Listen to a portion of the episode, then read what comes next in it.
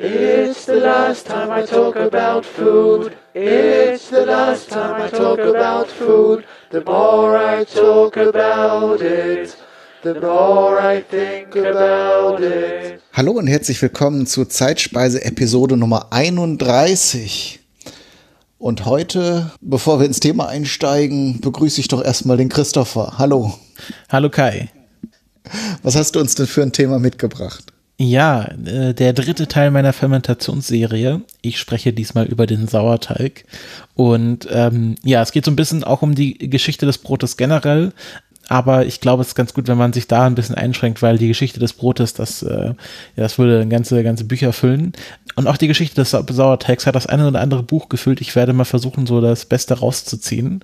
Mhm. Ähm, mal ganz allgemein, ähm, dass das erste, das erste generell, äh, das älteste Brot, was je gefunden wurde, ähm, stammt von vor 14.400 Jahren aus dem heutigen Jordanien und ist damit älter als die Landwirtschaft. Ähm, also siehste. früher war das Brot noch haltbarer, ne? Genau, ähm, äh, genau. Das das äh, war damals halt auch, also vor vor vor äh, knapp 15.000 Jahren ähm, äh, war das halt auch noch eher so ein ein Brotfladen, also halt ungesäuertes Brot. Da werden wir gleich noch drauf kommen, was jetzt da genau der Unterschied ist. Und ähm, genau wurde halt hauptsächlich aus wilden Gräsern gewonnen ähm, und es gab halt noch einfach keine kultivierten äh, Getreidesorten. Die ältesten gesäuerten Brote um die es ja heute auch geht. Es geht um Sauerteig. Äh, da hat man einer, einerseits ähm, Ausgrabungen in Ägypten. Klar, in Ägypten als Ursprungsland des, des Brotes äh, ist ja vielleicht dem einen oder anderen bekannt. Aber auch ähm, Ausgrabung aus der Schweiz, nämlich genau bei Twan am Bielersee wurde ein äh, Brot, ein vollkommen erhaltenes Brot entdeckt, ähm, also halt äh, irgendwie äh, schon, äh, schon nicht mehr genießbar, aber war vollkommen erhalten, ähm, was auf äh, etwa 3500 500 vor Christus datiert wurde und in etwa so alt sind auch die Funde in Ägypten. Ähm, und äh, ich habe mir das nochmal genau angeschaut. das Brot wurde in den, ja, in den 70ern entdeckt. Es gab dann 1984 ähm, eine Veröffentlichung der ähm, Archäologischen Gesellschaft der Schweiz, äh, wo dann auch nachgewiesen wurde durch mikroskopische Analysen, dass ähm, das Brot eine Art Gärmittel äh, hatte. Also es war kein äh, Teigfladen, der einfach nur ge ge gebacken wurde, sondern es ist auch aufgegangen, hatte eine lockere Krume und ähm, ja, das, äh, weil es halt damals noch keine kultivierte Hefe gab, ähm, ist es einfach ähm, nach Ausschlussverfahren, dass es ein Sauerteigbrot war. Und äh, man konnte auch nicht feststellen, dass dem Brot Salz zugegeben wurde, als einfach nur ähm, ein, ein Getreidebrei, der dann quasi fermentiert wurde und dann gebacken wurde. Genau, was, die haben das, die haben das Brot dann tatsächlich auch mal, auch mal geröntgt und haben dann festgestellt, dass es Weizenmehl ist, was dann ähm, äh, auch schon gesiebt wurde. Ähm, genau, und das Mehl entspricht dem heutigen Ruchmehl. Das ist anscheinend irgendwie eine Schweizer Mehlsorte. Ich kannte das auch nicht. Genau, Mehl aus Weizen, das noch Teile der äußeren Schalenschichten enthält. Also es ist kein, kein 450er Weizenmehl, was sie damals hatten vor 5000 Jahren, aber es ist schon, was auch für heute vergleichbar wäre mit so einem, ja, vielleicht Vollkornbrot. Äh, genau, es war Weizen, es gibt auch Brotüberreste aus Gerste und genau, ich glaube Roggen. war versteinert, oder? Also ja, ich weiß nicht, ob es nach 5000 in irgendeiner Form noch mit Getreide verwandt. Ja, also ich weiß nicht, ob nach 5000 Jahren, ob man da schon von Versteinerung sprechen kann. Ähm, es war, also es wurde irgendwie konserviert. Es ist wahrscheinlich heute nicht mehr vergleichbar mit irgendwas, was wir heute als Brot kennen. Ähm, hm aber es ist, es ist, äh, ich weiß nicht, Versteinerung so archäologisch gesehen ist das wahrscheinlich dauert das noch mal ein bisschen länger, aber es ist halt irgendwie halt, es war halt so ein Brotklumpen, der halt äh, dann irgendwie noch äh, untersucht werden konnte. Mhm. Ähm, Irgendwas wird zurückgeblieben sein. Genau, genau. So von der von der geschichtlichen Reihenfolge her ist es so, dass ähm, ähm, überall halt erst angefangen wurde. Man hat halt geschaut, okay, welche Gräser, welche die Körner, Körner von welchen Gräsern können wir denn so essen, so generell. Ähm, man hat dann halt die Gräser genommen, die halt besonders süß, also besonders schmackhaft waren, hat dann äh, angefangen, daraus dann einen Brei zu machen, wo man halt gemerkt hat, gut, wenn ich diesen Brei esse, dann geht es mir besonders gut, dann habe ich besonders viel Energie, um, keine Ahnung, das Mammut zu jagen. Ähm, das Problem war, so ein Brei, der lässt sich sehr schlecht transportieren. Also wenn du dann auf die Jagd gehst, ähm, dann willst du da nicht de deine Hosentaschen voller Brei haben Und deswegen hat man angefangen, diesen Brei zu trocknen, also noch gar nicht zu backen, sondern einfach in der Sonne auszustreichen und dann einfach zu trocknen. Und dann hatte man da also einen rudimentären Fladen, den man dann äh, mitnehmen konnte, äh, wenn man dann halt losgewandert ist. Ähm, dann hat man auch angefangen. Tragbarer Brei sozusagen. Genau, tragbarer Brei. Dann hat man angefangen, ähm, äh, diese Gräser, die man dann besonders lecker fand, zu kultivieren. Also man hat sie dann ausge, ausgebuddelt und bei sich zu Hause eingepflanzt, ähm, hat die dann natürlich so gezüchtet, dass sie dann besonders großen Ertrag gebracht haben. Und so fing man halt an, das erste Getreide zu züchten. Da gibt es ja dann so auch äh, so, äh, so eine Art Urgetreidesorten, Einkorn und so. Ähm, hat man vielleicht auch mal im Geschichtsunterricht gelernt. Ähm, und dann hat man angefangen, diese, diesen Teigbrei, äh, diesen, diesen Getreidebrei nicht nur zu trocknen, sondern auch quasi am Feuer zu, zu, zu, zu backen. Also hatten teilweise einfach auf einen heißen Stein gelegt oder, oder dann vielleicht auch schon erste rudimentäre Öfen gebaut. Ähm, und das ging dann weiter bis zu, bis äh, quasi in die ägyptische Hochkultur. Und äh, da war das halt schon richtig entwickelt, dass man dann, da gab es halt, glaube ich, sogar so ähm, äh, Hofbäckereien, wo es dann halt auch schon die ersten quasi spezialisierten Handwerksberufe gab, dass man dann sagt, äh, sagen kann, okay, gab es so eine Art Bäckerei oder so. Ähm, teilweise war halt auch das Brotbacken sehr viele Jahrhunderte einfach eine Familientätigkeit, dass man quasi zu Hause wurde einfach äh, tagtäglich Brot gebacken. Und jetzt gibt es quasi so diese eine Geschichte, wo man sich äh, überlegen kann, ob die wahr ist oder nicht. Ähm, also ich glaube, so alles, was man halt um die Zeit sich so erzählt, ähm, kann so passiert sein, aber es ist jetzt halt nicht dokumentiert, dass halt eine ähm, Sklavin, die damit beauftragt war, halt äh, Teigfladen zu backen, den Teigbrei einfach vergessen hatte über Nacht und äh, dann am nächsten Tag gesehen hat, okay, ich habe hier diesen Teigbrei, den ich eigentlich zum Fladen machen sollte, der hat jetzt schon angefangen irgendwie Blasen zu werfen und riecht schon ein bisschen seltsam. Ach komm, den backe ich jetzt einfach doch noch. Und dann hat sie halt festgestellt, okay, der Teigfladen, der wurde blieb nicht flach, sondern ging so ein bisschen auf. Und der hat auch viel besser geschmeckt und das Brot war viel lockerer und, und luftiger. Und ähm, so ist halt quasi der, die mythologische Überlieferung, wie quasi der Sauerteig entdeckt wurde.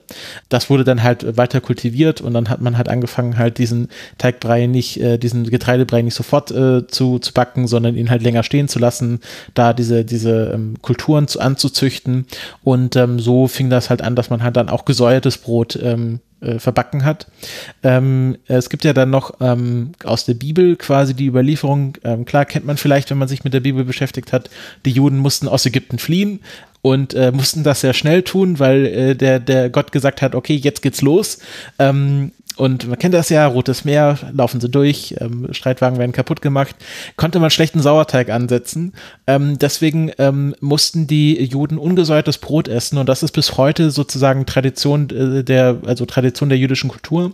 Am Pessachfest, glaube ich, oh, bitte bringt mich nicht um, wenn es jetzt falsch ist, am Pessachfest ähm, isst man traditionell ungesäuertes Brot, die sogenannten Matzen wo es auch ganz strenge Vorschriften geht, gibt, was mit diesem Matzen gemacht werden darf. Ich glaube, er darf nicht länger als 18 Minuten gebacken werden und es ist halt wirklich ein sehr trauriges Stück Teig, ähm, was, ähm, also Becky äh, kennt sich ja ein bisschen besser aus mit dem Judentum, meinte, das ist auch nicht was, was man gerne isst, sondern das ist halt mehr so aus Tradition und Religiosität, dass man halt diese Matzen isst ähm, und je nachdem, wie streng jüdisch man ist, ähm, isst man die dann auch öfters oder nicht.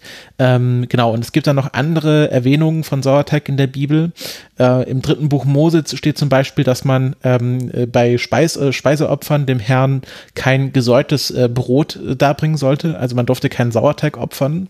Ähm, und es wird auch wieder im Lukas-Evangelium aufgegriffen, dass ähm, quasi ähm, äh, hier steht nämlich, und wiederum sprach er, also Jesus, wem soll ich das Reich Gottes vergleichen? Wem soll ich das Reich Gottes vergleichen? Es ist wie ein Sauerteig, den eine Frau nahm, unter drei Maß Mehl verbarg, bis es ganz durchsäuert war. Also äh, der Sauerteig wird auch immer als ein, ein äh, Symbol oder als ein Vergleich des Bösen dargestellt und äh, so wird auch immer dargestellt, wie sich das Böse verbreitet. Den ähnlich wie ein Sauerteig, also wenn man so ein kleines Stückchen Sauerteig in einen Riesenfass Mehl tut, irgendwann ist das ganze Mehl dann halt versäuert. Und so ist es anscheinend wie mit dem Bösen, dass man quasi nur einen kleinen Kern Böses braucht und das ähm, verbreitet sich dann in den ganzen, in die ganze Seele, in die ganze Gesellschaft. Und da ist halt, muss der Sauerteig, der arme Sauerteig immer herhalten und als Zeichen des Bösen gelten. Ähm, Genau, und äh, die, äh, die Griechen, also dann die nächste Hochkultur, lernen das dann halt von den Ägyptern. Ähm, in Griechenland, im antiken Griechenland war das dann tatsächlich ein Luxusgut, also dass man halt, äh, Brot war dann etwas, was man sich leisten musste und es war da auch reine Frauenarbeit. Also das war damals schon sehr streng geregelt, dass halt dann die Frauen haben das Brot gebacken, die Männer haben es dann wahrscheinlich gegessen. Ähm, genau, und äh, wie dann halt so oft, die Römer gucken sich alles von den Griechen äh, ab, die haben sich dann auch das Brotbacken von den Griechen abgeschaut, das dann auch nochmal weiter äh, verfeinert. Ähm, aus, von den Römern kennen wir dann auch diesen Ausspruch von Panem, Panem et Circenem oder Panem et Kirkenem, je nachdem, wie man es ausspricht, also Brot und Spiele. Und das war damals so ähm, als Zeichen des, des äh, moralischen Verfalls der römischen Gesellschaft ähm, sollte das halt darstellen, dass halt die, die römische Kultur, die wollen halt nur Brot und Spiele. Also die wollen halt nur essen und äh, Party machen und äh, kümmern sich gar nicht mehr, um irgendwie die Gesellschaft voranzubringen. Oder gerade die Leute in Rom, die dann halt das Kolosseum hatten und da war ja dann irgendwie, war es auch so, dass ähm, Brot auch äh, im Wahlkampf eingesetzt wurde, also dass römische Politiker einfach Brot verteilt haben, äh, quasi an die potenziellen Wähler, dass sie dann ihn halt wählen sollten, weil er ihnen das Brot geschenkt hat. Gibt dann, glaube ich, auch so Überlieferungen aus Pompeji. Also ich glaube, in Pompeji hat man auch dann tatsächlich halt diese versteinertes Brot gefunden, was dann halt ähm, äh, unter dem Vulkan äh, begraben wurde. Und da gibt es auch so Mosaike, wo man dann sieht, wie dann äh, Politiker das Brot an die, an die Bevölkerung verteilt haben, verteilt äh, hatten. Und ähm, jetzt kommen wir nach Europa oder sind schon in Europa, aber äh, die Franzosen, die ja auch eine große Brotkultur haben, die ähm, haben das aber nicht von den Römern bekommen, sondern direkt von der Quelle, nämlich von den Griechen. Denn ähm, man geht davon aus, dass im vierten Jahrhundert vor Christus ähm, Griechen in Marseille gewohnt haben die dort halt den Sauerteig mitgebracht haben und dann den damals halt noch Galliern gezeigt haben, wie sie halt Sauerteig backen. Und die Gallier haben dann beschlossen, naja, ähm, so Wasser ist immer ein bisschen schwierig, weiß man nie so genau, was im Wasser drin ist. Nehmen wir doch unser Cervisia also unser, unser hier fermentiertes ähm, äh, Getränk und packen das doch in den Sauerteig und haben festgestellt, ah, das ist ja, es funktioniert ja noch viel besser und umso wolkiger das Cervisia war, umso besser wurde das Brot, was man damit gebacken hatte und so hatte man halt das erste Mal in Europa, dass man statt äh, einem Sauerteig zugesetzte Hefe, die halt in dem Cervisia drin war, ähm, verbacken hat. Und ähm, in Frank Frankreich war das tatsächlich dann auch eine Riesendiskussion, ob man zugesetzte Hefe erlauben ähm, äh, äh, erlauben sollte. Ähm, Brot hatte sich dann, ähm, also die, die, Brotkultur hatte sich dann auch äh, hauptsächlich um Paris herum entwickelt. Ähm, zum einen, weil da halt viele Menschen waren und äh, man viel Brot backen musste. Auf der anderen Seite, weil um Paris herum viel, viele Getreidefelder waren. Also man hatte dann auch die Ressourcen, um viel Brot zu backen. Und äh, so im ja, äh, 17. Jahrhundert äh, wurde dann hauptsächlich Sauerteigbrot gebacken, weil ähm, man kein Salz zugeben musste, weil so ein gesäuertes Brot, das kann man auch ohne Salz essen. Es schmeckt natürlich besser, wenn man Salz reintut, aber geht auch ohne Salz. Und Salz war damals ein sehr teurer Rohstoff, der dazu noch besteuert war. Und ähm, äh, da war das halt für die einfache Bevölkerung besser, wenn man ein Sauerteigbrot gebacken hat, was halt dann viel günstiger gekauft werden konnte.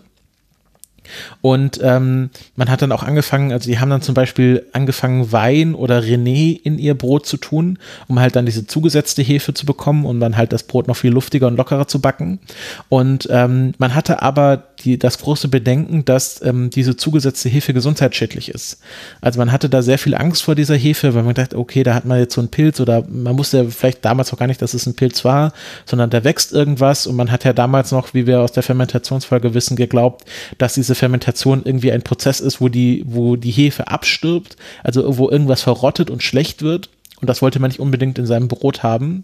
Ähm, deswegen hatte Louis 14., also der Sonnenkönig, ähm, die äh, medizinische Fakultät der Pariser Universität beauftragt, ähm, die gesundheitlichen Folgen von Hefe zu untersuchen.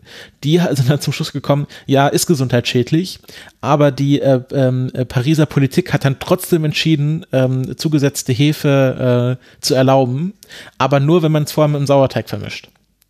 Und ähm, das war, glaube ich, 1668, wo es dann halt erlaubt wurde, okay, jetzt, äh, damals war das halt noch Brauereihefe, also keine Bäckerhefe, ähm, äh, die durfte man zusetzen, aber man musste es halt am Tag vorher schon mit dem Sauerteig, den man hatte, vermischen ähm, und durfte quasi nicht die Hefe direkt vor dem, quasi, wenn man den richtigen Teig dann angesetzt hat, dazugeben, um die vermuteten gesundheitsschädlichen ähm, Folgen von dieser Hefe abzuwenden.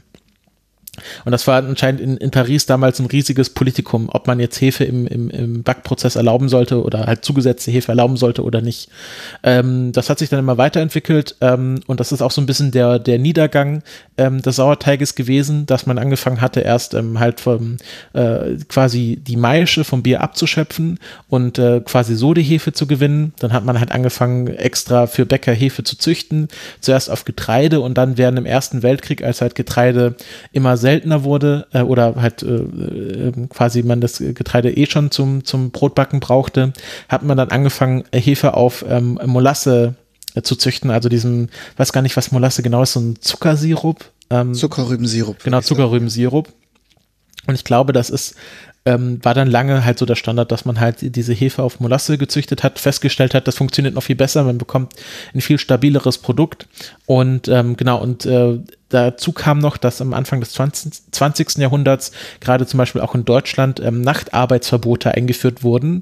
Äh, Im Sinne halt des, des Arbeiterschutzes äh, wurden ja dann auch im Kaiserreich die ersten Sozialreformen eingeführt. Und ähm, das Problem ist halt, wenn du nachts nicht arbeiten darfst, ist das mit dem Sauerteig äh, ein bisschen schwierig. Und ist halt viel einfacher, wenn man Hefebrot backt.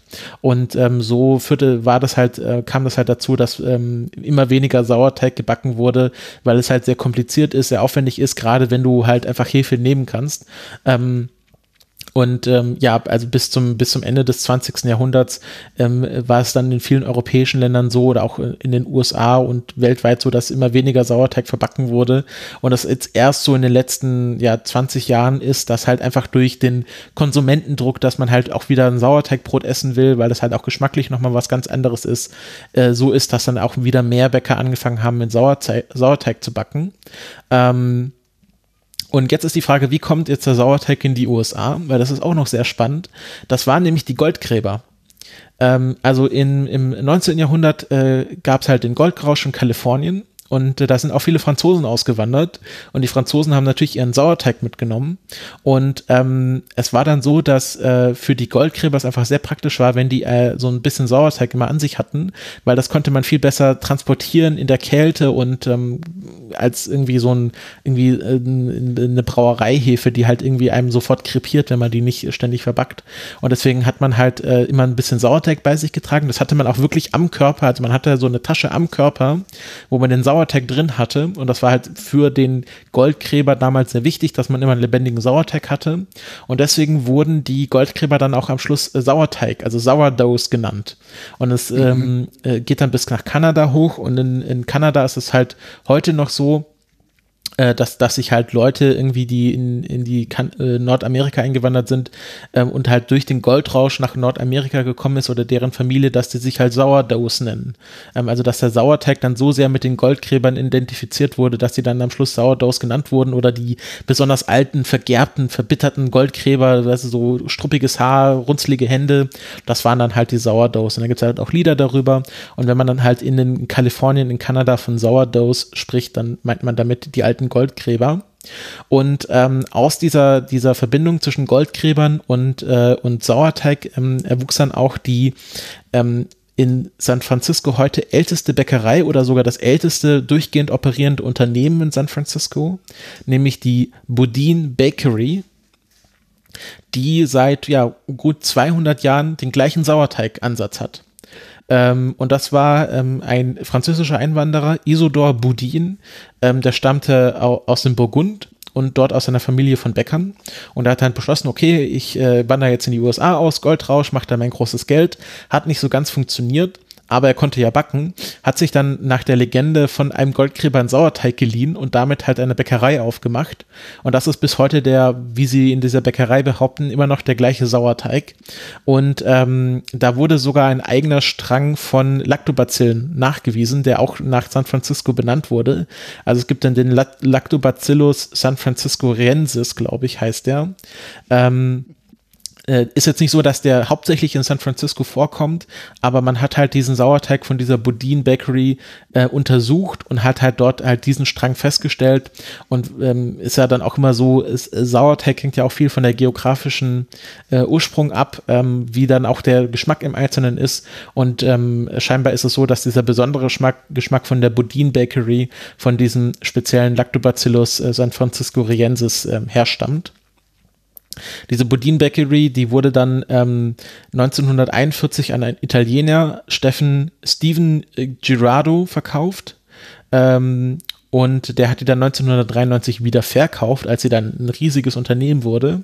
2002 hat dann sein Enkel die Bäckerei zurückgekauft ähm, und hat daraus äh, dann noch ein viel größeres Unternehmen gemacht und die haben mittlerweile, gibt es eine eigene Attraktion in Disney California Adventure, wo du halt wo, eine dieser Boudin Bakeries besichtigen kannst und das ist tatsächlich heute in dieser ähm, auch fast schon Mystifizierung der kalifornischen Geschichte in Verbindung mit dem Goldrausch so, dass auch ein ganz wichtiger Teil immer der Sauer Sauerteig ist. Und das ist dann, wenn man dann quasi sich mit der kalifornischen Geschichte beschäftigt, dass dann auch die Leute immer was über den Sauerteig lernen wollen.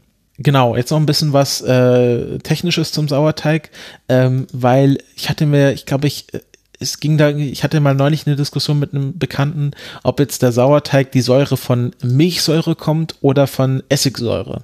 Und tatsächlich ist, ist es beides. Also so ein normaler Sauerteig hat so im Schnitt 80 Prozent Milchsäure und 20 Prozent Essigsäure. Und ähm, es hat ja nicht nur Lactobacillen in diesem Sauerteig, sondern dann natürlich auch die Hefen, die dann halt auch für den Trieb sorgen. Und ähm, die leben tatsächlich in einer sehr eleganten Symbiose mit den Lactobacillen, weil die Hefe kann äh, die Maltose, also den Maltosezucker, nicht verdauen, aber dafür jeden anderen Zucker. Die Lactobacillen wiederum können den Maltosezucker verdauen und machen daraus dann Glucose, was dann wiederum die Hefe essen kann. Und so leben halt diese Lactobacillen und äh, Hefe, Hefepilze schön nebeneinander und machen daraus aus so, machen da einen schönen Sauerteig draus. Und im Verhältnis ist es so, dass auf, jede, auf jeden Hefepilz etwa 100 Lactobacillen kommen. Und wenn das Verhältnis dann stimmt, dann hat man einen schönen Sauerteig.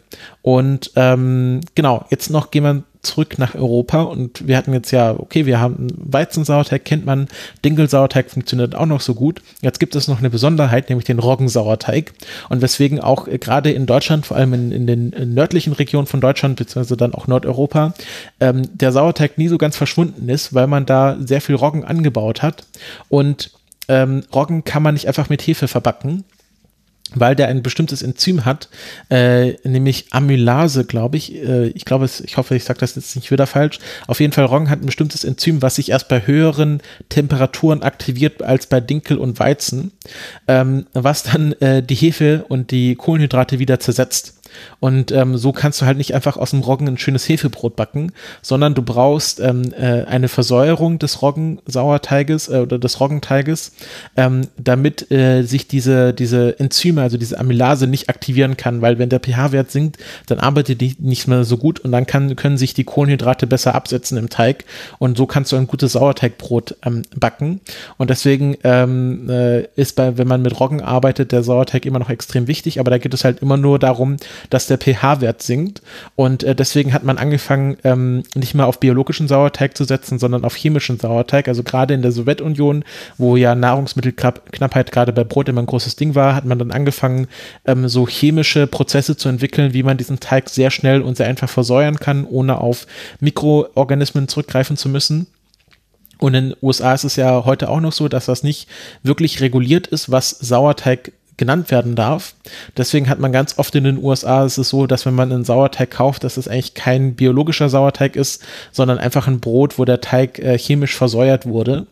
Ähm, und äh, das ist zum Beispiel in Deutschland nicht so. In Deutschland ist äh, Sauerteig eines der wenigen ähm, äh, nicht Nahrungsmittel, aber quasi Nahrungszwischenstufen, Nahrungsmittelzwischenstufen, die ähm, gesetzlich reguliert sind. Also da äh, ist es in Deutschland gesetzlich reguliert, was ein Sauerteig äh, genannt werden darf oder was halt als Sauerteigbrot bezeichnet werden darf. Und da muss quasi immer an irgendeiner Stelle ein mikrobiologischer Prozess abgelaufen sein. Also dann den Sauerteig, den wir dann auch als Sauerteig bezeichnen würden. In den USA oder in anderen Ländern würde ich da ein bisschen vorsichtiger sein. Ähm, da steht zum Beispiel in den USA, wenn man dann quasi ein richtiges Sauerteigbrot ähm, äh, essen möchte, dann steht da meistens ist es sowas wie bei Biological Sourdough oder sowas. Ähm, wenn da einfach nur Sauerteig draufsteht, äh, dann kann es auch sein, dass es einfach nur chemisch versäuert wurde. So, das war jetzt so ein bisschen ein Ritt durch die Geschichte. Kai, Sauerteig. Ist das ein Thema bei dir? Ähm, ja, ich habe auch schon mal Sauerteig gemacht, ja. Äh, ich mache sogar jetzt gerade welchen. Ist noch eine ganz frischen, frischer Ansatz. Das heißt, da kann man noch nicht mit backen. Man muss das ja auch ein bisschen eine Weile erstmal kultivieren, bevor man damit einen Teig ansetzen kann. Und dieses Gleichgewicht, von dem du eben gesprochen hast, muss sich erstmal herstellen.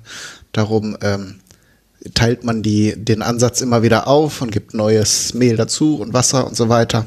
Ich glaube, über das Verfahren hatten wir auch schon mal in dein, der Einführungsfolge zur Fermentation ein bisschen gesprochen. Mhm. Und äh, wo, äh, ich fand den Teil jetzt gerade interessant mit den chemischen, chemischen Sauerteigen. Ähm, ich glaube, wir hatten in der Einführungsfolge auch noch nicht gesagt, man kann ja Sauerteig auch zum Teil als Zutat im Supermarkt kaufen. Mhm. Ähm, da ist der Sauerteig aber, glaube ich, auch nicht mehr biologisch aktiv. Sonst würden sich diese Päckchen ja, also diese Kunststoffbeutel, ja auch aufblähen, wenn man, wenn man sie länger lagert und irgendwann explodieren. Ich glaube, das ist dann nur noch so ein äh, Aromazusatz. Also das ist mhm. Sauerteig, mhm. auch biologischer, aber der wird dann vor dem Verkauf sozusagen sterilisiert. Mhm, genau, also das ist, denen geht es ja nur darum, den Geschmack ins Brot zu bekommen. Ähm, also man kann, ähm, es gibt so, das habe ich jetzt ausgelassen, weil das nicht so wirklich gut überliefert ist. Es gibt so Geschichten, wo dann gesagt wurde, naja, die, die Pilger auf der Mayflower oder so, die haben dann ihren Sauerteig im Taschentuch mitgenommen und der ist dann halt auf der langen Überfahrt ausgetrocknet und dann haben sie ihn halt in, in Nordamerika wieder quasi aufgeweicht und ähm, dann wiederbelebt. Also so, so Sauerteigkulturen, die überleben das teilweise auch, wenn sie getrocknet werden oder wenn sie mhm. eingefroren werden. Ähm, und ähm, es gibt auch, glaube ich, so Gerüchte, dass Christopher Columbus ein Töpfchen Sauerteig ähm, dabei hatte, als er Amerika entdeckt hat. Also da gibt es die wildesten Geschichten. Ähm, und ähm, es ist ja auch so, also ich habe zum ich habe jetzt glaube ich vor ein paar Wochen meinen ersten Sauerteig angesetzt. Sabine heißt er jetzt ähm, äh, wegen saurer Bernd, äh, wegen Hefebernd. Also wer beim Potsdok war, weiß, wer der Hefebernd ist und das ist jetzt der saure Bernd, also Sabine. Ähm, und ähm, den kann man auch dann ganz gut im Kühlschrank lagern. Also das macht den den Bakterien und den Hefen nicht so viel und das ist einfach ganz praktisch. Also so ein Sauerteig, den muss man ja, wenn man ihn äh, bei Zimmertemperatur lagert, im Grunde jeden Tag so ein bisschen anfüttern. Ähm, wenn man es aber jetzt nicht jeden Tag ein Brot damit backen möchte, dann kann man den auch einfach ganz gut in den Kühlschrank stellen und dann holt man den so einmal die Woche raus, macht ein Brot draus oder füttert ihn einfach und dann überlebt er auch ganz gut im Kühlschrank. Und ähm, es gibt so Geschichten, so was ist denn der älteste Sauerteig oder der älteste jetzt noch durchgängig lebende Sauerteig? Ähm, da gibt es eine Geschichte ähm, aus von einem Bäcker aus Garmisch-Partenkirchen, der irgendwie auf einem Stadtfest von einer Frau einen Sauerteig bekommen hat, der schon seit 250 Jahren am Leben gehalten wird. Ist natürlich alles sehr fragwürdig, ob das wirklich so ist, kann ja, kann ja jeder behaupten. Es gibt irgendwie eine Frau in Kanada, die behauptet, äh, sie hat irgendwie ihren Sauerteig schon seit 120 Jahren am Leben. Da könnte es wahrscheinlich sogar sein, dass das eine dieser Goldgräber-Sauerteige ist. Also sie meinte ja, ihre Vorfahren sind da irgendwie nach Kanada eingewandert und 100 120 Jahre, das kommt ja in etwa so hin mit dem Goldrausch. Ähm, dass das äh, dass das quasi so einer dieser Goldgräber-Sauerteige noch ist. Ähm, dieser äh, Sauerteig von der Budin Bakery, der wird auch schon seit äh, 1800 irgendwas äh, am Leben gehalten, also auch schon gut 200 Jahre. Ist natürlich immer die Frage, ist das dann noch der gleiche Sauerteig wie vor 200 Jahren? Also ich habe ja erzählt, man nimmt immer ein bisschen weg, macht dann frisches Mehl und Wasser rein und dann quasi entwickelt sich das weiter. Und das ist ja so ein bisschen wie, wie ähm, das Schiff der Argonauten. Wer das kennt, ist so ein bekanntes Philosophie-Gedankenspiel irgendwie, ich nehme was weg und äh, wie viel muss ich wegnehmen, dass es dann nicht mal das gleiche Objekt ist oder ich ersetze was. Also beim Schiff der Argonauten geht es ja darum, äh, die ersetzen eine Planke und dann wird man sagen, ist immer noch das gleiche Schiff und dann ersetzen sie noch eine Planke und das ist immer noch das gleiche Schiff.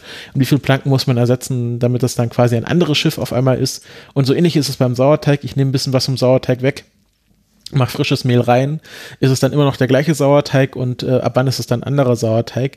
Aber ich glaube, dadurch, dass wir ja so äh, eher so von Kulturen reden, also von, von Lactobacillenkulturen und von Hefekulturen, die sich dann da auch äh, von Sauerteig zu Sauerteig unterscheiden, ähm, kann man doch sagen, ich glaube, solange es halt die gleiche Kultur an Hefe, Pilzen und äh, Bakterien ist, kann man noch vom gleichen Sauerteig reden. Und ähm, der, also es ist durchaus nicht selten, dass man irgendwie Sauerteige hat, die schon Jahrzehnte am Leben sind. Also wenn man da jemanden hat, der sich immer drum kümmert, ist halt so ein bisschen wie so ein Haustier, was man sich hält. Muss man immer füttern, schauen, dass es ihm gut geht, dass es glücklich ist und äh, manchmal muss, muss man es ein bisschen Gassi führen. Ähm, aber da, da habe ich jetzt schon irgendwie Sachen gesehen, wo die meinten, ja, ich habe hier seit fünf Jahren meinen Sauerteig und äh, dem geht's gut und der ist sehr aktiv und umso älter halt so ein Sauerteig äh, wird, umso mehr Trieb, Triebkraft hat er auch. Also ich hatte, als ich den Sauerteig neu hatte und dann so eine Woche hatte, habe ich mein Brot mitgebacken. Das ist halt einfach so ein Frisbee gewesen. Also überhaupt nicht aufgegangen. Eine Woche später habe ich das gleiche Rezept nochmal gemacht, nichts verändert und auf einmal hat, hat man ein super luftig, lockeres Brot, einfach weil sich die, die Hefepilze ähm, besser vermehrt haben. Und da muss man einfach ein bisschen Geduld haben und einfach den, den Sauerteig ein bisschen arbeiten lassen. Also ich glaube zu der Frage, ob das jetzt ähm, noch der gleiche oder derselbe Sauerteig ist, wenn er über Generationen weitergereicht wird. Äh, ich glaube, da ist eher der Aspekt, der Züchtung und der äh, mehr und mehr äh, zunehmenden Reihenform dann äh, äh, relevant, weil du hast ja eben auch das Beispiel genannt mit der speziellen, äh, diesem speziellen Lactobacillus, mhm. der sich in dieser besonders alten Kultur dann entwickelt hat. Äh, das ist dann halt auch einfach Selektion, Züchtung und dadurch, dass man ihn vielleicht konstant über lange Zeiträume den gleichen Bedingungen und den gleichen Zweck zuführt, äh, ähm, werden natürlich auch die Eigenschaften optimiert, dass er dann eben besonders gut die, das Mehl verstoffwechseln kann und vielleicht auch äh, besondere Aromen hervorbringt, weil wenn das jetzt alles immer scheußlich und schlimm wäre, dann würde man den halt auch einfach nicht weiter vermehren, ja. so dass man einfach ein besonders optimiertes, äh, eine optimierte Kultur mit der Zeit erstellt, die sich sicherlich, es ist ja, sind ja auch lebende Organismen, wenn auch einzellige, die sich im Grunde nur aufteilen, aber sie entwickeln sich halt auch im Laufe der Zeit und verändern sich, aber ja, äh, das ist dann, wie du schon sagst, glaube ich, eher eine philosophische Frage, ob das jetzt ja. noch was mit, ähm, mit der Brust eines Goldgräbers zu tun hat, an der das irgendwann mal getragen wurde. Ich glaube, da spielt dann auch viel ähm, Nostalgie und Romantik eine Rolle, die bei solchen Produkten ja auch immer gerne mitverkauft werden. Ja, und es ist ja dann auch nochmal irgendwie ein, äh, ein, ideeller Wert, wenn man dann vom Opa noch den Sauerteig äh, genau. mitbekommen hat aus dem, aus dem Grab. Ähm, äh, genau, es gibt ja noch eine sehr spezielle Form des Sauerteiges. Die äh, Älteren unter uns werden sich erinnern, den Hermann. Ähm, was nicht ein, ein einfacher Sauerteig aus Milch und, äh, soweit ich das hier sehe, nicht aus Milch und äh, aus, aus äh, Weizenmehl und Wasser ist, sondern da kommt noch äh, so ein bisschen Milch und Pflanzenöl rein. Und dann hat man ja auch eher einen Kuchen draus gebacken als ein Brot, so wie, wie ich das jetzt hier verstehe.